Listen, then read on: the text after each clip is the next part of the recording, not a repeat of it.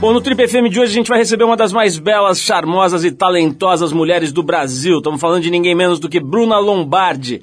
A Bruna vai lançar agora seu terceiro filme, o terceiro em parceria com o marido Carlos Alberto Richelli, a comédia romântica Onde Está a Felicidade. A Bruna vem aqui para falar do filme e também da carreira. O filme que, aliás, foi gravado no Piauí, lá na trilha de no caminho de Santiago de Compostela, uma super produção aí. Vai falar também, óbvio, da carreira dela, de atriz, de escritora. Vai falar de cinema, obviamente, também de política, logicamente também sobre felicidade. Bom, como de costume, a gente abre o programa aqui com música, hoje com uma dica do repórter do site da Trip, o Luiz Felipe Tavares. Ele indicou pra gente a banda de Seattle, nos Estados Unidos, Minus the Bear. A faixa é a Pachuca Sunrise, do disco Menos El Oso, de 2005. Depois do Minus the Bear, tem a belíssima Bruna Lombardi perfumando os nossos estúdios aqui no Trip FM.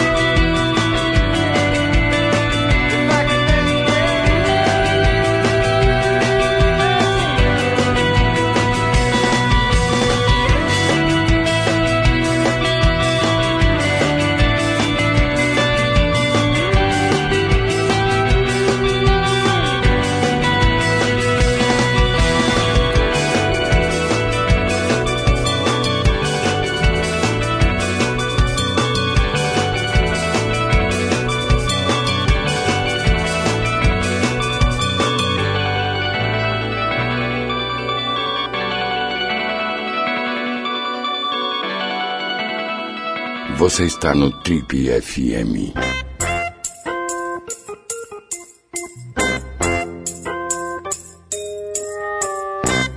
Ela é uma das mais belas, talentosas, interessantes e perfumadas mulheres do Brasil, atriz e escritora e poeta, estudou jornalismo e publicidade, mas para nossa sorte optou pela carreira artística. Desde adolescente ela já atuava como modelo e em 77, aos 25 anos, estreou na televisão a novela Sem Lenço, Sem Documento, da TV Globo. No ano seguinte, atuou na novela Aritana na TV Tupi, novela que lhe rendeu muitos elogios e também um belíssimo marido, o ator e diretor Carlos Alberto Richelli. De lá para cá, ela atuou em diversas novelas, minisséries e filmes de cinema. Publicou oito livros, exercitou também sua veia jornalística apresentando o programa Gente de Expressão, um programa importante de entrevistas que foi transmitido pela Rede Manchete e depois pela Bandeirantes.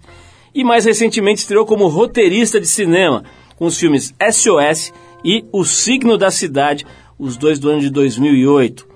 O papo hoje aqui, já deu para perceber para quem presta atenção no mundo das artes cênicas, é com a maravilhosa Bruna Patrícia Romilda Maria Tereza Lombardi, mundialmente conhecida como Bruna Lombardi, que estreia agora em agosto a sua mais nova produção, que é a comédia romântica Onde Está a Felicidade, um filme em que ela atua e assina roteiro e que tem a direção de ninguém menos do, do que o grande jogador de bola ao cesto Carlos Alberto Richelli e assistência de direção do herdeiro da linhagem Lombardi-Richelli, o pequeno Kim, que já não é pequeno, já deve ter uns dois metros de altura. Bruno, antes de mais nada, maior prazer te receber novamente aqui no programa, né? Você já é nossa parceira aqui de longa data.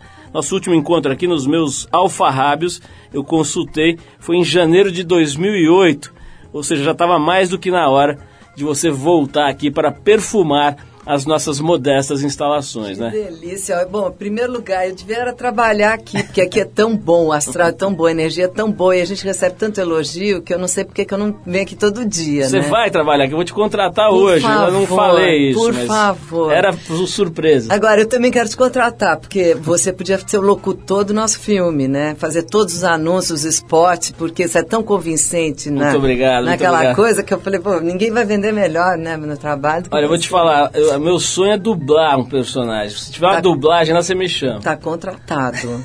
Tá- Nossa, eu devia ter te chamado, sabia? Mas o próximo, tá aí. Ô, Bruna, é, como é que tá o Richelli? Eu, eu brinquei aqui que ele é jogador de bola ao cesto, mas eu sei, uma- a gente, quando ele vem aqui, o cara é impressionante, a forma física dele, né? Aliás, do casal, mas ele vem aqui e, pô, a gente fica perguntando, né, como é que faz. Ele, aí ele vira pra mim, na última vez que eu entrevistei, ele vira pra mim e fala assim, olha, o meu segredo é o seguinte, eu jogo basquete e subo no telhado.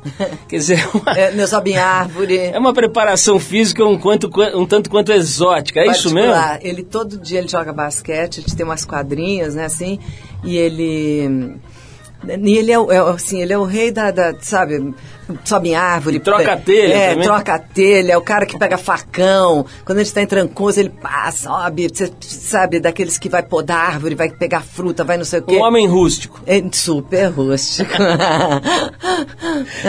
Ô, Bruna, eu, vou ter, eu vou ter que relembrar aquela, aquela situação. Eu acho que isso todo mundo fica te perguntando, mas não dá, né? Conte-me sobre a paixão fulminante que se abateu sobre você quando ele apareceu. Qual foi o filme mesmo que vocês conheceram? A gente, Aritana, a gente estava no Xingu, no meio Ah. do, do nada, né? Quer dizer, do nada não, do tudo, porque é o lugar mais bonito que você pode imaginar. Vamos, vamos tirar essa, os casar. O, o Xingu, assim, aquele, aquele máximo, né? Aquele coração do Brasil, aquela... E, e a gente se conheceu no meio dessa selva, a equipe era toda masculina, eu era a única mulher, né, do filme, eu fazia uma veterinária do, da, da novela, Aritana. Eu fazia uma veterinária e, e ele fazia um índio. E ele já estava caracterizado de índio, então eu nem sabia como é era a cara dele sem ser de índio. Eu achava que era assim, né? Mas eu achei ele muito interessante, assim, né, em vários aspectos. Mas especialmente aquele clima de estar todo mundo seminu. Aliás, eu, eu vivia assim num biquinizinho, as índias nuas, aquela coisa assim, milhões de borboletas, aquele, aquela, aquela lagoa quente, aquelas parecia que eu tinha morrido, ido para o paraíso e tinha ganho esse amor. E aí rolou. Agora, um começo desse também é difícil, né? Um presente, né? Não, vocês são um casal incrível, né? Vocês estão juntos há um tempão, mas vamos falar agora do trabalho, né? Quer dizer, tem essa, essa história que também devem ter te perguntado mil vezes, mas não dá para escapar, que é o seguinte, trabalhar junto com uma pessoa com quem você tá, isso reforça a relação ou tem umas horas que você fala, puta, eu queria não ter esse vínculo, não tem umas horas que confunde os canais? Olha, tem umas horas que você quer estrangular o próximo. Mas aí tem umas horas que você quer estrangular todo mundo que está do teu lado, entendeu? Calhou de ser ele. Tem umas horas que você quer se estrangular, cortar seus pulsos. Então quem trabalha muito, a gente é overworked, né? Aquelas pessoas que trabalham pra caramba. Sabe que tem umas horas que você só não se joga no abismo porque você já está nele, né? Mas ao mesmo tempo é tão estimulante, é tão excitante, é tão criativo. Eu acho que a gente forma um, um time, eu, ele, o Kim e a minha sócia, a Georgia, e o Patrick, todo mundo que trabalha com a gente, entendeu? É uma equipe, a gente é um time tão criativo, tão unido sabe, tem um desejo, assim, tem um tesão pelo que a gente está fazendo tão grande que ideias brotam, pulam. A gente tem pouco tempo para realizar tanta coisa que a gente quer fazer. Bruno, outro dia veio aqui, volta e meia vem gente do cinema, acho que foi o Fernando Meirelles que teve aqui outro dia. Nossa, meu querido, amado. E acho que ele, não sei, acho que foi ele que falou uma coisa legal que eu, que eu registrei, que é o seguinte, pô, você vê a evolução do mercado quando começa a aparecer um monte de tipos de filmes, né? Então Exatamente. agora você tem um mercado de documentários, você tem um mercado de comédias mais, vamos dizer, populares, você tem um mercado de filmes é, mais densos e, e policiais, né? Uhum. É, vamos falar um pouquinho de grana. Como é que está essa indústria? Por exemplo, quando você faz um filme como O Signo da Cidade, que foi um filme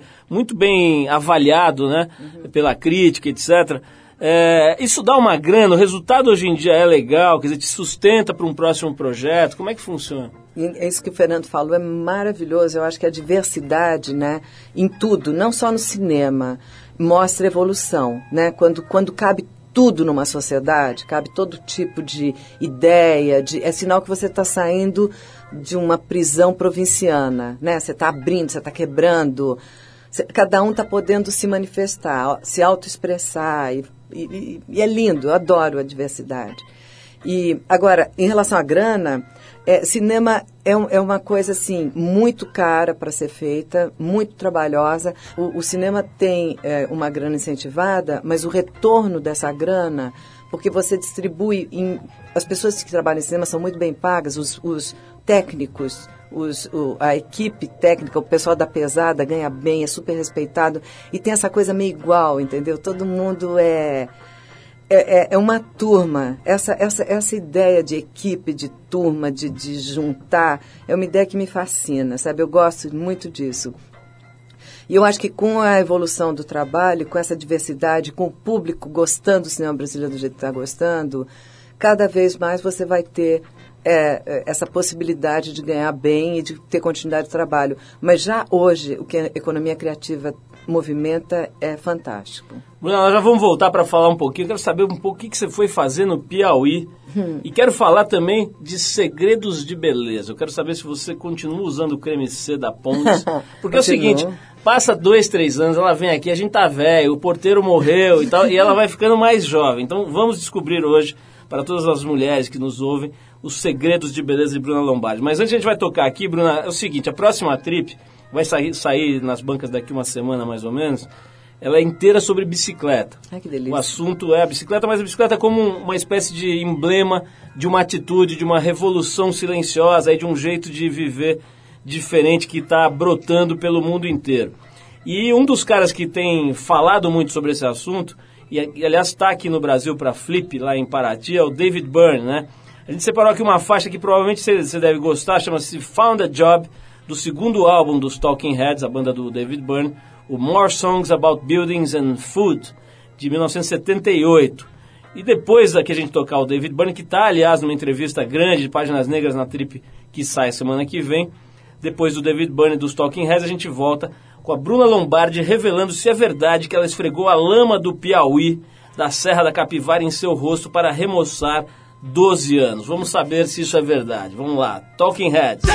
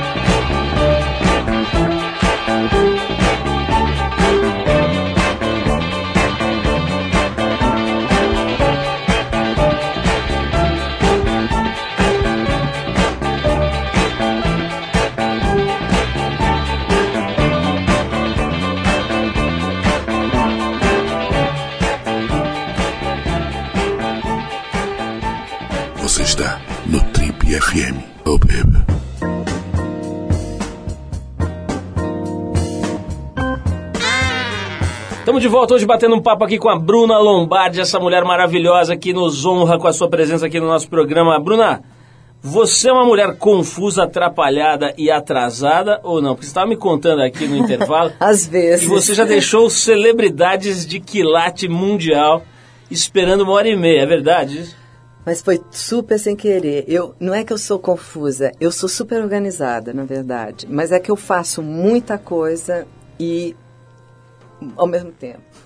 E me interesso por muita coisa ao mesmo tempo e de vez em quando me distraio e, e daí eu acabo acumulada, assim. E aí eu fico meio Você é tipo sempre- acha que sempre dá para fazer mais uma coisinha? Sempre, não, e se tem um mínimo, mínimo intervalo, eu já pego outro projeto, entendeu? Aquela que enquanto não tá fazendo nada, tá fazendo uma faxina, sabe essa coisa? Arrumando uma gaveta, não, eu sou essa pessoa. E aí eu, eu, eu, às vezes, eu me atrapalho legal, assim, e, mas depois eu fico péssima, me sento no chão e choro. Você deixou o Bertolucci esperando uma hora e meia no almoço, é isso? Pois é, foi, foi um, foi um dos lances que eu, que eu entrei no almoço aos prantos, chorando mesmo. A primeira imagem dele deve ter sido bem cinematográfica. Chegou assim, ai, cara, ai, desculpa, não sei o E quê. ele te apedrejou? Nada, foi super, me, me consolava muito, foi super gentil, assim. Bruna, fale-me um pouco sobre a nobre Serra da Capivara. O que, que você foi fazer lá? A gente foi filmar lá e eu, fiquei apaixonada pelo Piauí, pela, pela ideia de ter esse, esse, eh, essa, essa- esse misto né, de, de caatinga com, com esses... é, é, a- você entrar naquele museu, entendeu? Onde está o o Museu do Homem Brasileiro, que é uma das coisas mais fantásticas. É um museu assim que você não imagina encontrar lá no nowhere, né? Longe, quer dizer, longe para nós, perto para eles, mas é, e ao mesmo tempo você tem é, as- essa- essas cavernas com esses desenhos, né, pré-históricos, que é uma coisa que o Brasil tinha que estar tratando com majestade aquilo, porque é realmente muito impressionante. É a nossa história, né? A nossa antropologia toda lá e a- o homem, né? A E tá muito abandonado ali os sítios arqueológicos? Tão não, bem cuidados? Não, tá super bonito. A gente, tá cê- a gente, você sabe, né? A gente premiou aqui no Trip Transformadores, que aliás vai ter a sua quinta edição agora em outubro. Acho que foi na primeira edição, se não me engano, a gente premiou a Niede Guidon, Ah, que é a heroína, né? Que segura a onda daquele sítio arqueológico, que é um dos, dos mais importantes sítios arqueológicos do mundo. E a maioria, enorme, esmagadora maioria dos brasileiros, nem sabe que existe. Nem né? sabe que existe. Essa E mulher é- já enfrentou agressões e violências. Não, ela, tipo. ela é uma pioneira fantástica, o trabalho dela. E foi muito por isso que a gente foi. Bruna, tem esse negócio que eu tava falando, meio brincando aqui, mas é verdade, né? Você é daquelas pessoas, é, é do clã Niemeyer, né? Você vai ter que ser abatida a tiros aos 250 anos, ninguém vai te aguentar. Ai, meu Deus. Porque é, você veio aqui, eu falei, o porteiro morreu, o outro tá com artrite, o outro não veio porque tá com bico de papagaio, e você parece que cada vez que vem aqui tá com 5 anos a, me- a menos, né? É a lama da Serra da Capivara, é o creme C da Pontes, É argila de trancoso. é argila de trancoso, ou você sobe em árvores com o Richelli, qual o seu segredo? É, o, o verbo eu uso. eu subo em árvore, sim. Eu subo, eu faço, eu tenho essa. Primeiro, eu acho que eu me, eu me, eu me recomponho muito com a natureza, né? A natureza é mãe para mim, assim. Eu preciso dessa troca. Eu, eu até, nessa coisa atrapalhada de mil itens, eu tenho itens assim, de plantar coisa no jardim, eu tenho de construir, a gente constrói bastante, então faz desenhar, desenha projetos, desenha projeto da casa, é, é, constrói verde, sabe? Então minha casa tem assim, é, é, energia solar, proteção de chuva, tem, tem cisterna para recuperação de água. Então tem toda, a gente tem um pensamento todo de reciclagem na vida. E eu acho que a gente se recicla junto, entendeu? A gente tá tá, eu acho que é a curiosidade, o desejo de, de tesão pela vida, né? Tesão pelo que você faz.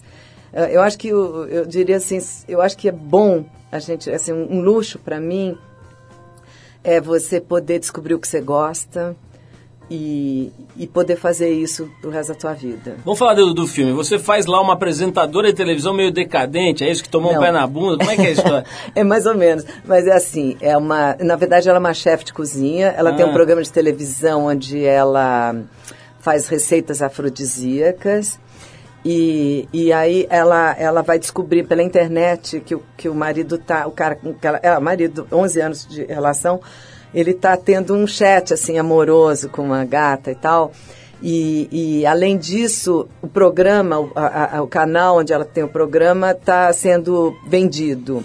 É, é- é essa, essa crise, né? Cai numa crise profunda. E daí ela, ela resolve ir para a, a conselho da, da, da, da maquiadora, ela vai para o caminho de Santiago de Compostela. E aí o filme vai para a Espanha, nós vamos para o caminho de Santiago de Compostela e é uma coisa assim que ela busca espiritualidade, mas com o caos, pelas razões erradas. Então tem essa tem esse tempo inteiro as desaventuras, entendeu? E o filme acaba sendo muito divertido. Enquanto isso, o marido está aqui em São Paulo, ele é um comentarista de futebol, tem coluna no jornal e tem aquela mesa redonda dos amigos, sabe? Aqueles caras assim, né? Que ficam dando conselho, psicologismos, né? E não o contrário do conselho, assim, alguma coisa que realmente vai derrubando o cara. Então, todo mundo está num processo de mudança, todo mundo está se reencontrando. E a história é você que escreveu. É, eu que escrevi. Agora, é quase um lugar comum, né, para os atores dizer que é muito mais difícil fazer comédia do que fazer drama tal. É mesmo, Bruna? Olha, é, é- é o seguinte, né? É, é comédia para quem vê, para quem faz não é comédia, porque você está vivendo ali uma situação limite. Então, a, comédia é exatamente você ver a, essa situação limite sendo levada além do limite e a pessoa se arrebentando. Isso é muito engraçado. É um dos. E, e é claro, tem essa chave, né? De, de fazer isso com leveza, né? Mas eu adoro humor. Vamos tocar mais uma música aqui, Bruna. Depois eu queria saber um pouquinho dessa tua história de partir lá para os Estados Unidos, né? Você tem uma espécie de, de, de residência lá no, no- Uma espécie não, né? Tem uma casa lá na, em Los Angeles que você... Onde você passa boa parte da tua vida já acho que uns 20 e tantos anos, né? Vamos falar disso um pouquinho, de outras coisas divertidas aqui, mas eu vou tocar aqui o, o Ringo Starr. Ele anunciou recentemente a sua primeira turnê de shows no Brasil, né? O ex-Beatles Ringo Starr. E ele está falando em sete apresentações no mês de novembro aqui no Brasil. Bom, enquanto isso não chega, a gente vai tocar aqui I'm the Greatest, escrita pelo John Lennon e lançada pelo Ringo Starr no seu álbum Ringo de 73. Depois dessa música a gente volta para conversar mais um pouquinho aqui com a Bruna Lombardi. Vamos lá, Ringo Starr.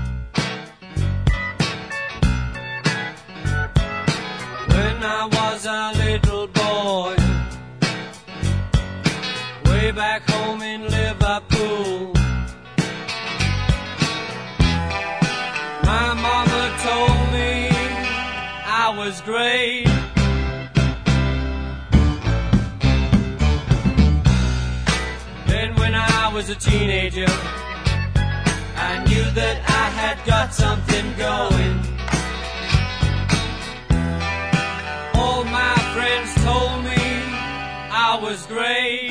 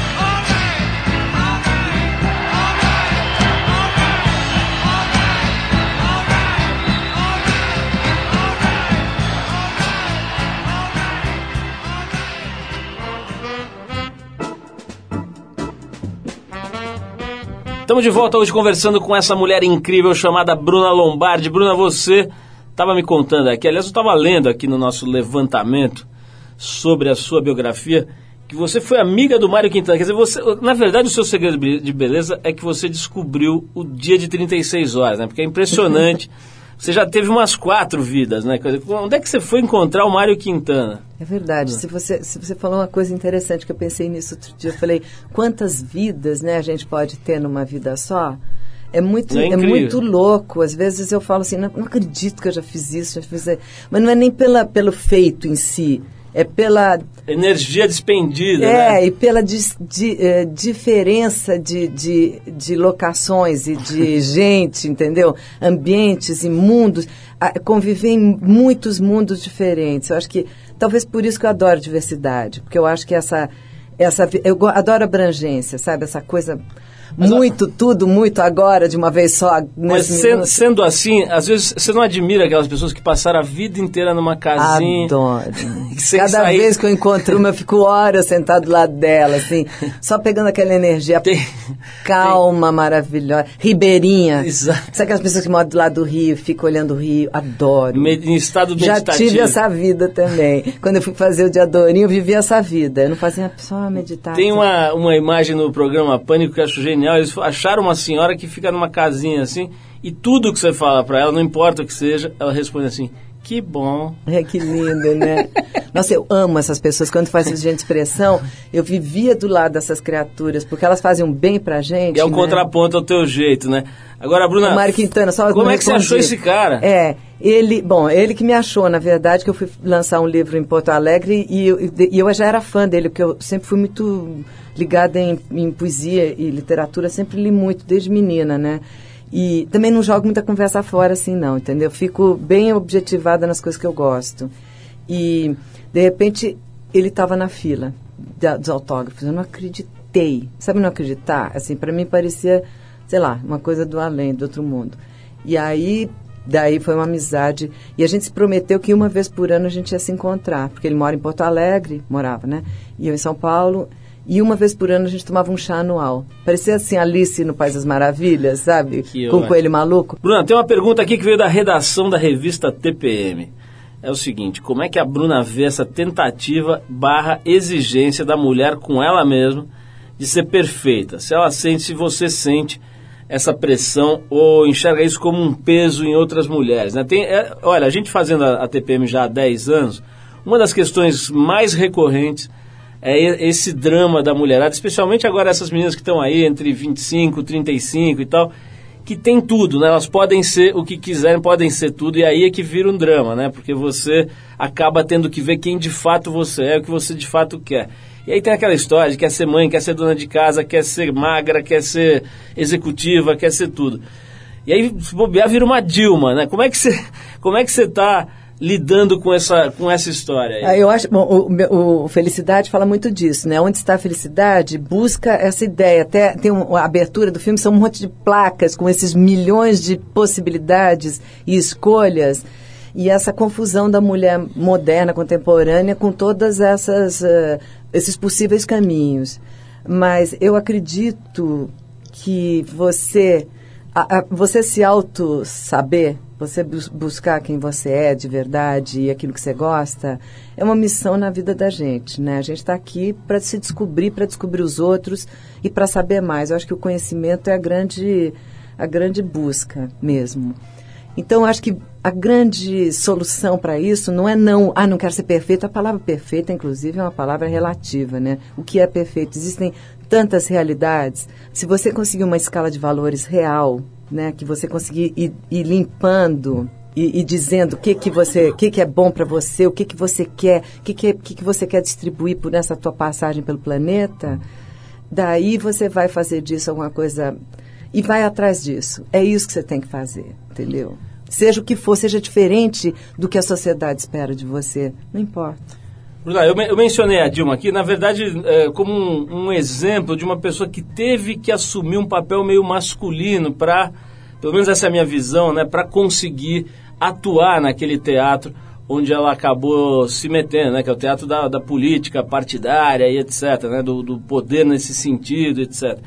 É, o que, que você está achando do governo Dilma? Você tem, você consegue analisar, tem visto, tem prestado atenção? Eu acho, eu acho uma coisa super interessante, eu acho a figura da Dilma interessantíssima, porque ela é uma mulher de que eu tenho certeza do idealismo dela, porque pela história dela, pela, pela o que ela já fez prova que ela a vida dela é, é missionária é uma vida que é dedicada ao bem comum isso para mim é, é, fatual entendeu e eu acredito que ela é, essa coisa de masculino e feminino eu, eu, eu não vejo assim o mundo eu vejo que todos têm o seu poder e o seu papel né independente do sexo porque homem mulher gay tanto faz, entendeu? Isso não tem importância, não é esse o ponto. Esse é o, é o, é o lado nosso, íntimo, mas o, o teu papel social é, é o que você achar que você tem que fazer. E, ao mesmo tempo, assim, é um governo interessante porque todo, tudo que aparece, mesmo os escândalos que estão rolando uh, uh, com ministros e tal, mostra que a gente está com uma transparência, que está podendo falar isso, que os jornais estão podendo denunciar e os caras estão podendo dizer, ok, eu saio de cena. Coisa que antigamente, né, para quem já viveu um país diferente, não, não, não tinha a menor importância, era irrelevante a denúncia, quando, quando podia ser feita. Às vezes nem podiam falar da denúncia, fazer denúncia nenhuma. Mas quando podia ser feita, ela não era nem sequer levada a sério e era impune. Eu acho que acabou a impunidade do Brasil. Bruna, vamos voltar para falar mais um pouquinho aqui sobre o filme. Inclusive, eu quero saber como é que foi lá no tal do Caminho de Santiago, né, com os cajados. Eu gosto que as pessoas todas têm um cajado é. naquele lugar. Mas, mas vamos falar disso daqui a pouquinho. Eu vou tocar aqui essa música, esse disco aqui do Jorge Benjor, chama Jazz Potatoes. Foi, de, foi lançado em 73, só lá fora, só no exterior, e nunca foi muito mostrado aqui no Brasil. A gente vai tocar uma faixa dele que é a faixa título do álbum Jazz Potatoes, Batatas do Jazz. Uhum. Depois do Jorge Benjor, eu vou voltar aqui para bater mais um papinho com a Bruna e saber se ela também usou cajados no caminho de Santiago de Compostela. Vamos lá, Jorge Benjor. Vivo Jorge.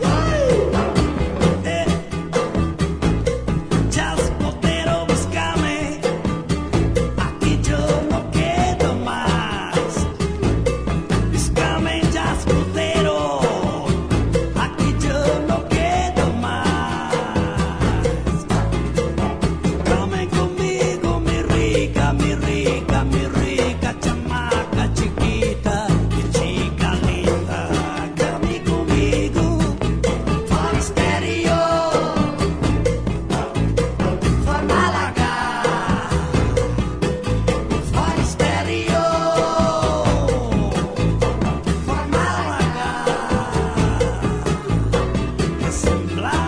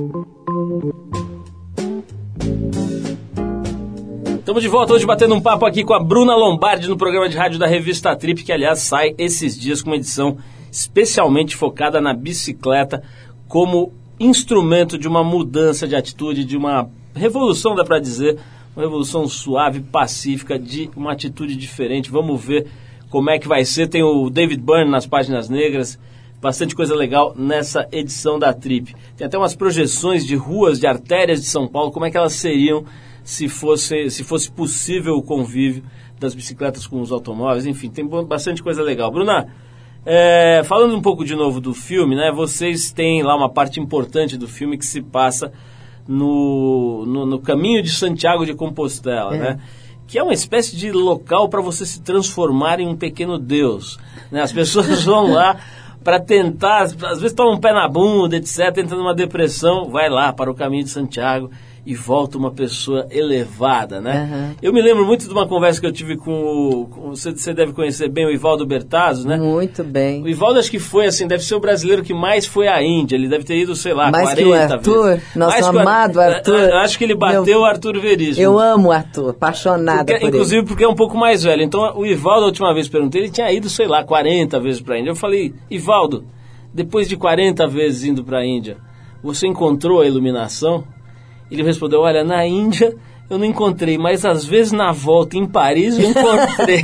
Gente, o Ivaldo é hilário. Amo os dois, o Arthur e o Ivaldo, grandes caras, né? Você Grandes encontrou a caras. iluminação no caminho de Santiago? E, e cajados e conchas, essas coisas? Gente, esse é o grande tema do filme. É a busca dessa iluminação e, a- e a- e a- a- assim o, con- o conceito é assim, é muito fácil, né? Você tá meditando iluminado no topo da montanha. Difícil é você manter isso no meio do trânsito caótico da cidade de São Paulo ou enfim, da, da- sabe, da- no no teu trabalho onde as pessoas estão super estressadas ou depois descobrir que teu marido está tendo um caso ou você querendo fazer uma dieta. Então essa coisa mundana misturada e a maneira como a gente está tão despreparado para essa busca de si mesmo e da iluminação, esse é o, é o pano de fundo do filme inteiro. Olha só, a gente encontrou aqui na internet, fazendo uma pesquisinha aqui, o depoimento de uma mulher dizendo mais ou menos assim: Eu pensei que uma mulher tão linda e bem-sucedida não pudesse escrever um bom romance. Como é que é esse negócio de, de associar a beleza a uma certa burrice? Assim, vem junto, né? Se a pessoa for bonita, ela já é catalogada como meio burralda, assim. E de repente você vai lá, escreve oito livros e faz poesia e fica amiga do Mário Quintana e fica amiga do Bertolucci e tal. Você já viveu um pouco essa, essa esse, sei lá, essa espécie de preconceito, assim, de acharem que por você ser bonita era meio burralda? Olha, eu acho que o preconceito está nos outros, né? Se tiver, está nos outros, nu- nunca perto de mim. Eu nem chega, nem chega para mim, porque eu estou tão ocupada fazendo o que eu tenho que fazer, que eu não estou assim, eu não tenho ideia da percepção que as pessoas possam ter ou não do que eu seja, nem se acham que eu estou bonita ou não, entendeu? Isso também acaba ficando meio irrelevante na hora que você está tão ocupado. Mas é, eu, eu acho que eu faço aquilo que eu sinto que eu preciso fazer mesmo, de verdade. E escrever sempre foi uma, uma, um- uma coisa minha muito, muito forte, muito clara. Desde eu comecei a escrever muito cedo. Comecei a escrever com oito, sete anos de idade. Eu já era uma pessoa que escrevia para classe, eh, sabe? Depois, assim, mais tarde, na- nas primeiras eh, coisas assim de 11, 12, adolescência, assim, você, eu era aquela que era mandada para falar para a escola. Eu era depois mais tarde, eu fiquei o tempo inteiro no mesmo colégio, né, que é o Dante. Então eu me tornei ali o porta-voz oficial da literatura. Então eu já tinha desde menina uma uma certeza do que eu fazia, porque eu ficava escrevendo esses ensaios para as minhas colegas, em troca, assim, de um lanche, de um chocolate, de um refrigerante e tal. E, ao mesmo tempo, ah, eu era assim, eh, eh, tinha coisa acadêmica que a escola me mandava, pedia, por exemplo, para eu pegar poesias ou- ou uma dissertação quando tinha um concurso com todas as outras escolas. E eu tinha que ir lá falar. E eu sempre ganhava. Ô, ô, Bruna, nessa época você era muito chavecada ou os meninos tinham Nada, medo de você? Zero, chave- chavecada zero. Não sei Medo? se. Não, não tenho a menor ideia. Eu me achava. Não, eu nem me achava porque bonita, não tava nem aí. Bonita e, e- e ligada à literatura, os caras saem correndo, né? Não, você sabe que é engraçado, mas eu, eu, não era, eu não era ligada em ser bonita. Engraçado, eu não fui. Depois, eu, fui, eu comecei a ser modelo muito cedo, né? Então eu era considerada pelos outros bonita, mas eu não estava nem aí. Eu era moleque, super moleque. Tanto que eu ia para as fotos, assim, Constança Pascolato pode te dizer, eu ia de uniforme sabe, de, de jeans. assim, eu- de- depois que eu acabava aquela foto que todo mundo me, me arrumava bacanudo, saia na capa, eu voltava a ser o meu esculacho, que eu era qualquer nota, eu não estava nem aí com isso, entendeu? Hoje é que eu sou mais arrumadinha. Ô, Bruna, vamos falar do mais um aspecto do filme que eu tô curioso aqui, que é o seguinte, você falou que tem uma parte boa do elenco que são estrangeiros, não são brasileiros, são né? espanhóis. Espanhóis. Como é que é? Esses caras são diferentes, o relacionamento foi tranquilo, eles têm um pouco de nariz empinado em relação a, vamos dizer, a, a- a indústria de cinema brasileiro ter menos tradição que a deles ou não? De jeito nenhum. Ou nós estamos com a moral agora? Não, não, a gente tá- não, a gente foi assim, a gente foi com a moral e, e- e deu uma coisa assim, uma fusão tão deliciosa. Primeiro que eles são muito divertidos pela natureza. Ajudou que o filme era divertido. Então você tem uma equipe dando risada, né? O que ajuda muito porque o primeiro público é a equipe. Então, esse era o legal. Tão feliz que, por exemplo, nasceram grandes romances. Nasceu uma criança agora que é fruto da felicidade, fruto do filme, chama Daniela, na Espanha. Essa- entendeu? Então vocês encontraram o segredo da felicidade. Todo né? mundo. Foi um filme feliz mesmo. E o Ri tem essa qualidade extraordinária que ele consegue. Ele ouve todo mundo, ele é muito sereno e zen para dirigir. Então ele consegue fazer com que as pessoas trabalhem muito contentes. Então toda noite tinha assim grandes jantares, as pessoas dançavam em cima da mesa. Realmente, não estou brincando, era isso mesmo. Agora, bom, também um cara que catou a Odete Reutemann, ele fica zen, né? Porque não é possível. Eu tô, eu tô de vez em quando vendo aí essa novela Vale Tudo. Vale Tudo, Aham. Que tá fazendo o maior sucesso, né? Nesse canal Viva. Ela- as pessoas estão assistindo É. de novo, e acompanhando e falando no Twitter. E o Ri tá ao máximo. Ele né? tá bonitão e, e catando a Odete Reutemann. Ele é um canalha, né? Ele é um canalha, ele faz E super a Odete. Reutemann é uma, uma, É. é. uma megera e ele tá lá chavecando e dando uns beijão na, na, É, exatamente. na Odete Reutemann é. lá, que o negócio tá Ela ficou feliz também, mais uma feliz. Bruna, falando em homens bonitos, que história é essa de você quase ter sido atropelada por causa de um pôster do Chico Buarque? Ai, que eu era, eu era adolescente, eu era fã, fã, apaixonada por ele. E, e aí eu fui no, no jornaleiro, ele me deu um post que ele sabia, né, da minha rua, tudo coisa de rua, né, moleque de rua também e tal. E eu saí com aquele pôster andando assim, o carro, e obviamente saí andando, né. E, e olha que coisa mais linda da vida, como a vida é bela, né. Alguns anos depois, uns 10 anos depois, né, eu lancei meu primeiro livro de poesias. Quem fez o prefácio? Sem me conhecer. Francisco Alberto Buarque. Chico Buarque de Holanda. Então, assim, é como se o para um, se um budista, é, se para um budista o Dalai Lama tivesse vindo pessoalmente falar É. dos seus ensinamentos. Então, eu fiquei assim, foi um dos, um dos grandes momentos, assim, para uma criança, né, recém saída da, da adolescência, publicar um primeiro livro de poesias e ter o, o ídolo maior que ela teve na vida faz, escrevendo um prefácio falando bem do- da poesia. Então, isso, isso para te dizer também aquela outra pergunta, que eu que eu estava muito, eu sempre tive uma certa validade do que eu fazia. Eu, eu não tive essa, puxa, ela é assim, o assado. Eu, eu ia fazendo, eu acreditava no que eu estava fazendo. Bom, e agora fez esse filme que vai estrear dia 19 de agosto, né, Bruna? Tá tendo esse festival de Paulínia. Paulínia Nós virou, estamos participando. com o perdão da- do, do chavão, a Hollywood brasileira, né? Quer dizer, baixou o santo lá e o cara resolveu que ia fazer a cidade ser um polo de cinema. Foi né? muito inteligente deles e, e tá, você vê, Paulínia, há uns anos atrás, você não, não escutava falar de Paulínia. Agora você nunca escutou falar tanto. Legal, e, e no, no cinema, vamos dizer, no circuito comercial, dia 19 de agosto. Dia né? 19 de agosto, nos melhores cinemas perto de você. Então, tem uma coisa que eu. Recentemente veio o Fernando Andrade, que fez lá o documentário o, o Quebrando o Tabu, né, com o Fernando Henrique e tal. Uhum. E ele estava me contando que é dificílimo, né, conseguir as salas, né, pra, claro que para documentários deve ser mais difícil É. do que para um filme com, enfim, com, com as características desse, desse filme que você acabou de fazer. Mas tem um pouco esse problema de não conseguir Sabe o sala? que então? acontece? S- é, é, o Brasil tem menos número de o Brasil, o país inteiro, do que a cidade de Buenos Aires.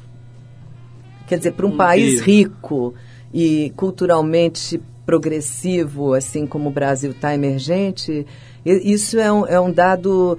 E, e- e o Lula quis mudar isso, ele quer fazer salas de cinema. Eu acho que tem que aumentar urgentemente o, o número de salas de cinema. É só não deixar esses ministros da Dilma administrarem isso, o Palocci né, administrar, ou esse agora do transporte, lamentável, né, É. imagens que se viu. Mas esse é outro assunto, quero recomendar então às pessoas que fiquem atentas, dia 19 de agosto, o filme Onde Está a Felicidade, com a Bruna Lombardi.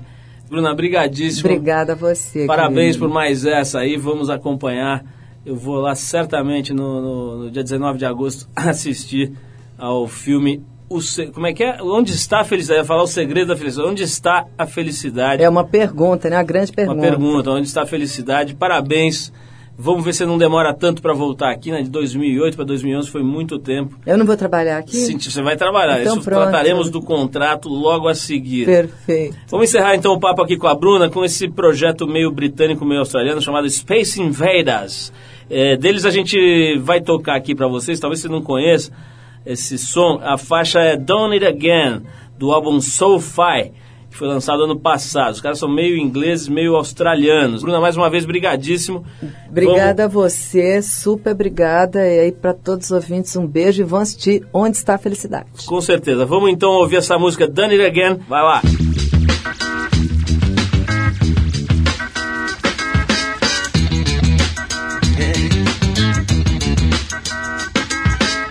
Ah, in the same stop yet. I want some more. Do it again. You done it again. Oh, you done it again. Just when I thought I'd seen it all. Ow! A lady walking down the hall just disappears into the wall. You done it again. I want you to know now you done it again. You done it again. I want you to know now you done it again. Come back to me. But on the floor, that's where she is. Settle the score, that's where she is. She done it again. Oh,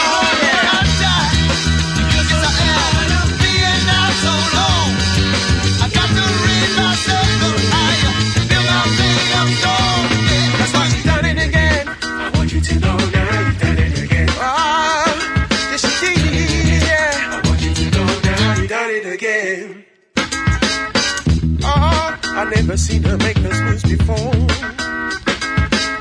Just now the way she glides across the floor with her head held high. You done it again. Oh, she done it again. Now, Ah, check out the way she shines so bright. A pure night vision, the way she shimmers in the light.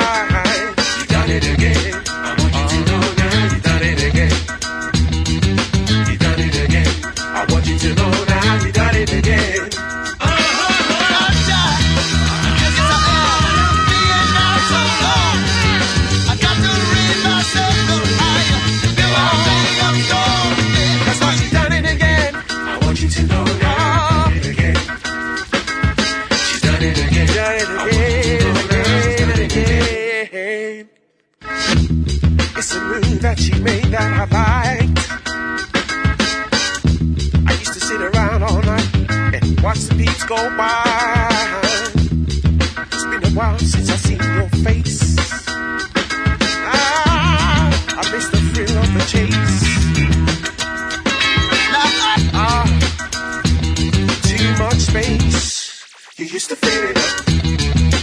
So we need all your vibe. You used to fill it up. All the nights I'm the same. You used to fill it up. She moves across the floor with her hands by her side.